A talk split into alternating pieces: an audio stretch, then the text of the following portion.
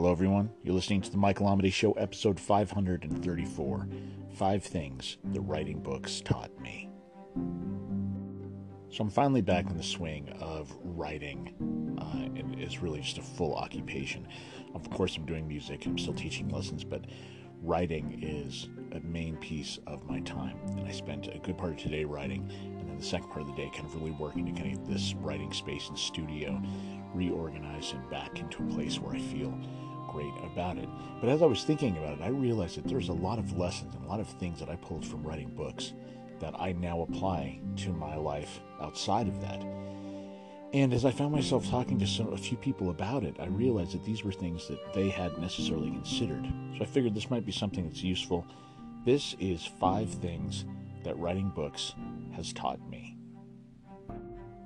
Of course, one of the first things that writing a book has taught me is the organization of ideas, how to organize my own thinking.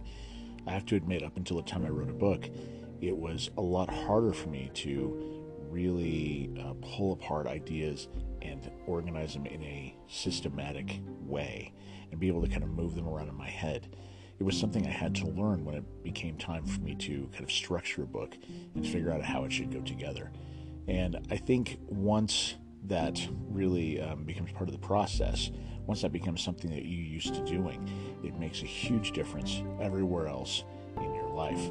Now, one way that you could maybe do this, of course, writing a book is by far the best thing. The other thing I would suggest to try is maybe putting down subsets of a bigger project you're working on. You know, chunk it down and then put it on separate pieces of paper and put it in front of you on a page or put in front of you on a table, I should say, and then being able to look at the individual pages and understand the different chunks and see how they start to work together.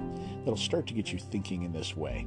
It sounds simple, but it actually ends up being a pretty complex system of breaking things down.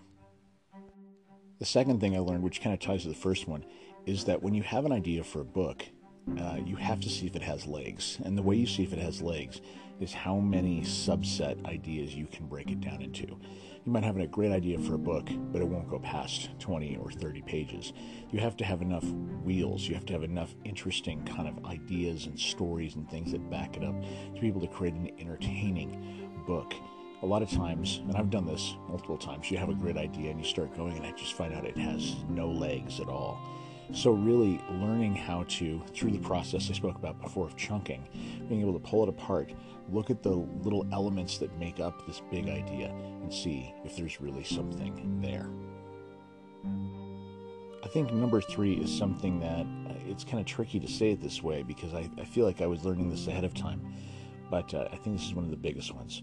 Writing a book has taught me an insane, dogged work ethic. When I'm committed to doing a book, when I'm committed committed to getting it done on time, I will just fight, fight, fight, and stay in the chair and get everything written um, as if my life depended on it. Because in my mind, it does. I become obsessive about it. But that work ethic pays off. Ultimately, you know, as I say, I hate finishing a book, but I love having written. And the ability to stick and the ability to get those things done is one of the biggest things that I've learned writing a book. The fourth thing I've learned is presentation. When you're putting out a book, you have to design the interior of the book, whether it's going on an e reader like a Kindle or a Nook, or it's going into print. You have to spend the time to design it and to make it look special. And this translates outside of books as well. Your presentation, the way everything comes together, is so important. And being able to focus on that, the showmanship of how you present your work, is just as valuable as the work itself and the things you put into it.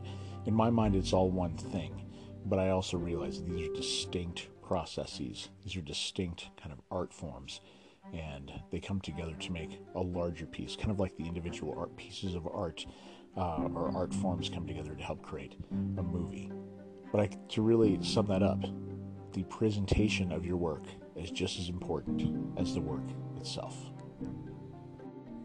And the number five thing I've learned writing books is that nobody cares unless you're solving a problem for them. I think that's one thing that we do. We really get self indulgent as writers. We could put out what we want to put out, but we don't really think about the end user and why will they be reading this? What do they really want? But we need to realize that every book, whether it's fiction, whether it's nonfiction, whether it's reference, it's solving a problem for the person who's picking it up. And we need to remember that. We need to understand what our genre is. Genre really is what we're solving, if you think about it that way.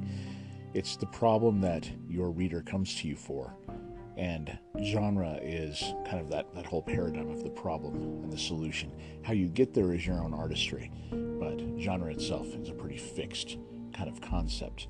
And so the idea being if we're writing for the person who's going to be reading it, if we're writing to the person, the individual who picks it up, we call this marketing on the most granular level. And we also call it good writing, and we call it, you know, we call it writing to market in many respects. But in my mind, these are the books that go the distance, and even the ones we consider high, you know, high literary work in most cases, was really actually pulling this off as well, maybe just with a very deft and artistic flair.